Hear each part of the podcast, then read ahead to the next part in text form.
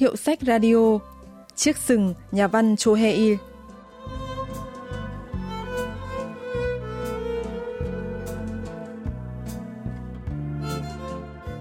Cao Sun Ho lựa chọn anh chàng đó giữa một rừng phu khuân vác gùi là bởi anh có một chiếc gùi khá lạ.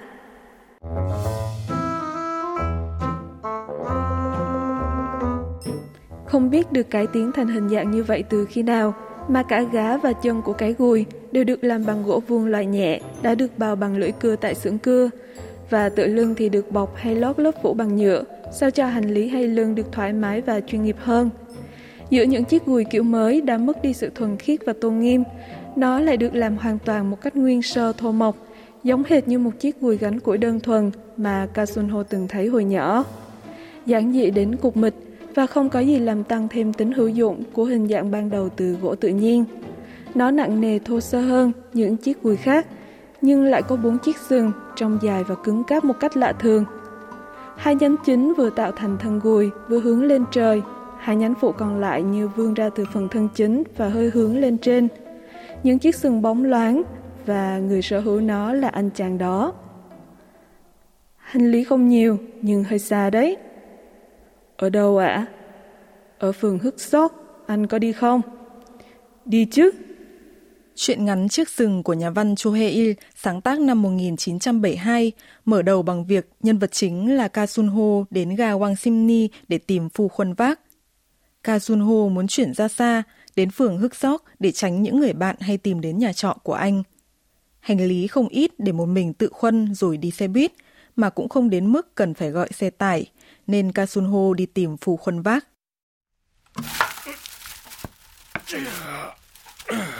Đó là khoảnh khắc anh chàng ngẩng đầu đứng dậy, sốc vai và chuẩn bị nhấc chân đi.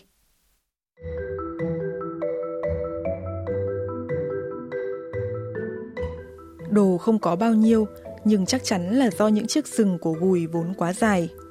Sau khi chất đồ rồi thì những chiếc sừng vẫn lần lượt nhô lên trời. Khi chàng trai vừa nhấc chân, cảnh tượng đó giống hệt như một con mãnh thú hùng dũng đang ghi lấy những chiếc sừng và sắp sửa di chuyển. Cảnh tượng đó tuyệt vời biết bao. Khi anh chàng phu khuân vác chuẩn bị bước đi, Kasunho thấy không thể tin vào mắt mình.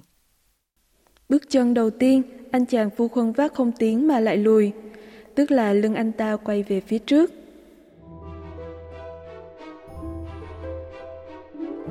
Khuôn mặt của anh chàng hướng về phía Kasunho, Hô, ngược lại với hướng anh ta đang đi, và khuôn mặt ấy đang từ từ thay đổi thành khuôn mặt cuốn hút rạng rỡ niềm vui. Cặp xương rắn khỏe hùng dũng ở phía trước và khuôn mặt quay về phía sau. Thân hình kỳ lạ và đẹp đẽ chưa từng thấy trên đời ấy tiến về phía trước, nhanh nhẹn như một con thú rừng dũng mãnh. Cao Xuân Hồ nếm trải niềm vui sướng dân trào. Anh vừa đối mặt với gương mặt sáng ngời của chàng phu khuôn vác, vừa bắt đầu truy đuổi con thú dũng mãnh.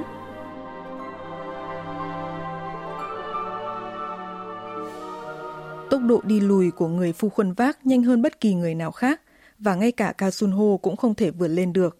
Khi ra khỏi con hẻm tiến về phía đường chính, mọi người nhìn anh chàng phu khuân vác với vẻ mặt hoang mang và ngạc nhiên. Có vài tiếng thốt lên từ đâu đó. Ôi, đó có phải quái thú hai sừng? Có bốn cái sừng mà. À, giống con hươu. Ai bảo giống bò rừng thì đúng hơn. Giống đà điểu hơn ấy, có hai chân thôi mà. Có con đà điểu nào lại có sừng không?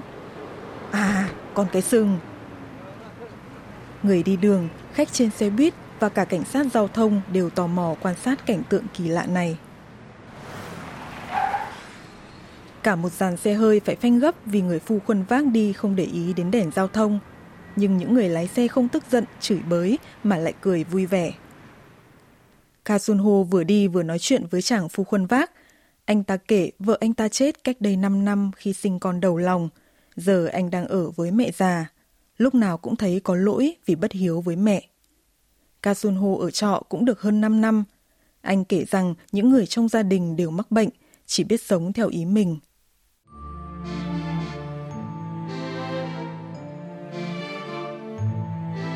Người cha cả đời chỉ khao khát Chúa, phụ trách một nhà thờ ở ngoại ô. Người anh cả mặc dù không có bất kỳ quan điểm chính trị nào nhưng đang theo đảng đối lập. người anh thứ hai tốt nghiệp xuất sắc trường sĩ quan lục quân, sau khi nhậm chức đã làm đến trung tá, nhanh hơn bất kỳ người bạn đồng khóa nào. Cô em gái làm việc ở ban thư ký cho một ông chủ người Mỹ và đang từng bước từng bước hoàn thành kế hoạch di cư sang Mỹ. Người Anh thứ ba không có năng lực tổ chức hoàn hảo theo chủ nghĩa lý tưởng, nhưng lại đang mù quáng tham gia phong trào lao động. Và cuối cùng là Ka Junho suốt ngày lên la phòng trà, giao du với những người bạn thích đọc sách, kiếm những đồng lương ít ỏi để trang trải tiền thuê nhà từ việc viết báo hay dịch thuật. Nghĩ đi nghĩ lại thì Ka Junho vẫn thấy chẳng có ai đang thực sự sống một cuộc sống của con người cả. Người phu khuân vác đi qua dạp chiếu phim Tehan trên đường Thuê Kê, đi qua khách sạn Astoria. Anh nhìn sang ga Seoul bên đường rồi tiếp tục dạo bước. Trong mắt Ka Sun Ho, những tòa nhà trên đường, khuôn mặt những người trên phố chỉ ánh lên màu nhợt nhạt. Nhưng mặt của chàng phu khuân vác thì dạng người một màu hồng tuyệt đẹp.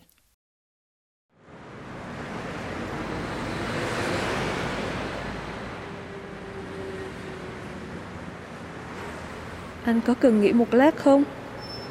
Anh thấy tôi có vẻ mệt à? Không phải vậy. Thế anh cứ đi tiếp à? Vâng, thưa anh. Anh không mệt là được. Chứ tôi thì chưa bao giờ nghĩ trên đường khuân đồ cả. Vậy thì ta cứ đi đi. Cơ mà anh có thấy trong mặt tôi chỉ toàn một màu nhợt nhạt thôi không?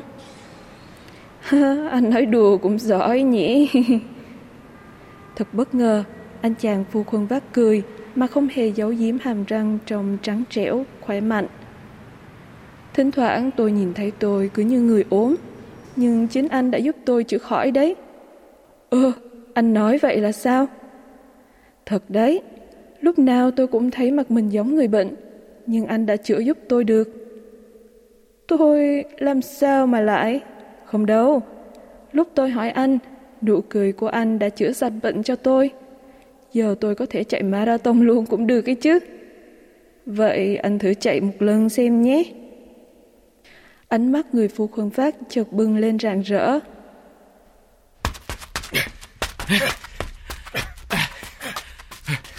Thấy người phu khuân vác bắt đầu chạy, Ka Sun Ho cũng hớt hải chạy theo.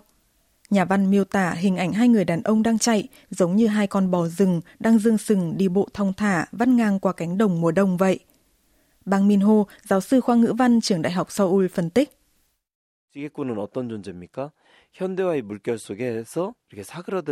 Người phu quân phát chỉ là một hạt cát mịn mờ trong làn sóng hiện đại hóa.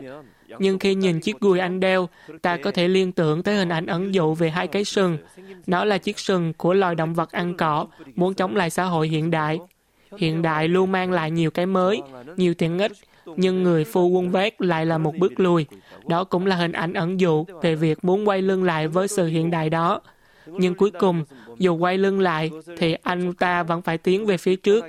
Dù có bất mãn và khó chịu đấy, nhưng vẫn phải đi. Có thể thấy mọi hình ảnh, mọi chi tiết đều mang hàm ý ẩn dụ sâu sắc. 의미를 이 소설에서는 담고 있는 것이죠. 아주 빼어난 장치입니다. Khi người phu khuân vác và Ka Sun Ho đi đến giữa cầu sông Hàn thì thấy có một cô gái ăn mày. Cô phanh ngực cho con bú giữa ngày đông lạnh giá. Trước gối cô đặt một chiếc bát, bên trong có vài đồng xu.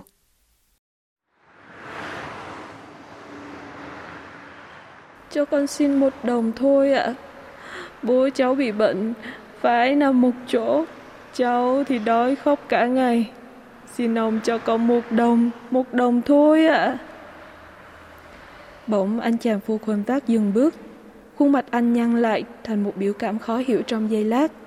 Anh bước tiến để lùi lại một bước, đứng trước cái bát đựng tiền. Gương mặt anh bấy giờ đỏ bừng xấu xí. Cả Xuân Hồ nhìn thấy bàn chân phải của anh ta dơ lên. Trong khoảnh khắc tiếp theo, có tiếng bác kêu lanh canh thảm thiết. Với một cử chỉ tuyệt vọng, người phu khuân vác lại đá vào chiếc bát đã méo mó. Ô, cái thằng này, Sao lại đá lại dẫm vào cái bát đựng tiền của tao Cái thằng này Còn gì thì mày đá nốt đi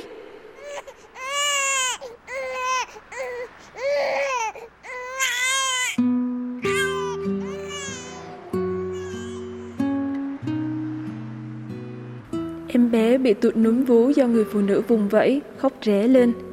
Chàng phu khuôn vác cúi xuống nhìn người phụ nữ đang túm gấu quần mình trong giây lát. Anh gồng chân đẩy người phụ nữ ra, rồi lặng lẽ đi tiếp. Cao Xuân Hồ thoáng thấy khuôn mặt anh chàng dàn dụ nước mắt. Trong nỗi khổ đau ấy, Xuân Hồ phát hiện ra đây mới là khoảnh khắc khuôn mặt người phu khuôn vác tỏa sáng tuyệt vời. Người phu khuôn vác đạp đổ bát cơm xin tiền của người ăn mày, nhưng sau lại rời nước mắt. Nhà phê bình văn học Chon Soo-young giải thích chi tiết này.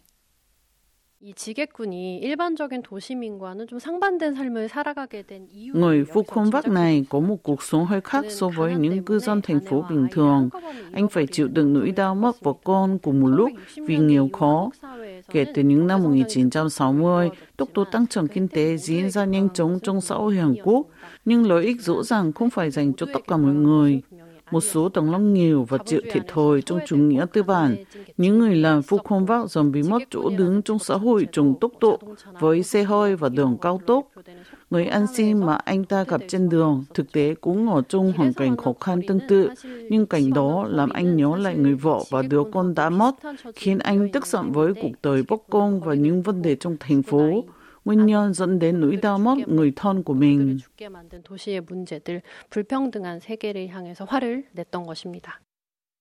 Chàng phu khuân vác dỡ đồ xuống khi đến nhà trọ và lặng lặng bỏ đi.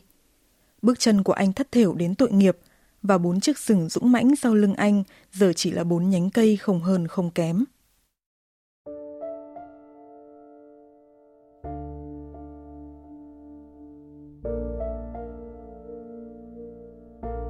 Đêm hôm đó, trên chiếc giường nhầu nhĩ của ngôi nhà trọ mới, Ca mơ thấy có rất nhiều khách dồn dập tới thăm, có cả người bạn khuôn mặt dài như chó, và còn mơ cả cảnh mình khóc khi nhìn thấy con bò rừng đang phi nước đại giữa lòng thành phố. Sáng ngày thứ hai, trời lạnh tê tái.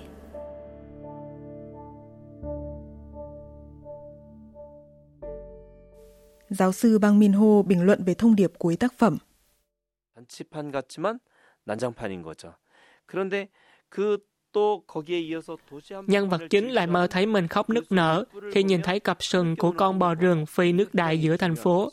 Sừng của bò rừng chính là cái nhánh chiếc gùi của người phu quân vác và điều này có nghĩa là chúng ta phải một mình bước tiếp trên thế giới hỗn độn, giống như một con bò rừng. Đây chính là thông điệp mà nhà văn muốn gửi gắm qua đoàn kết này. 이런 의미를 담고 있다고 할 수 있습니다.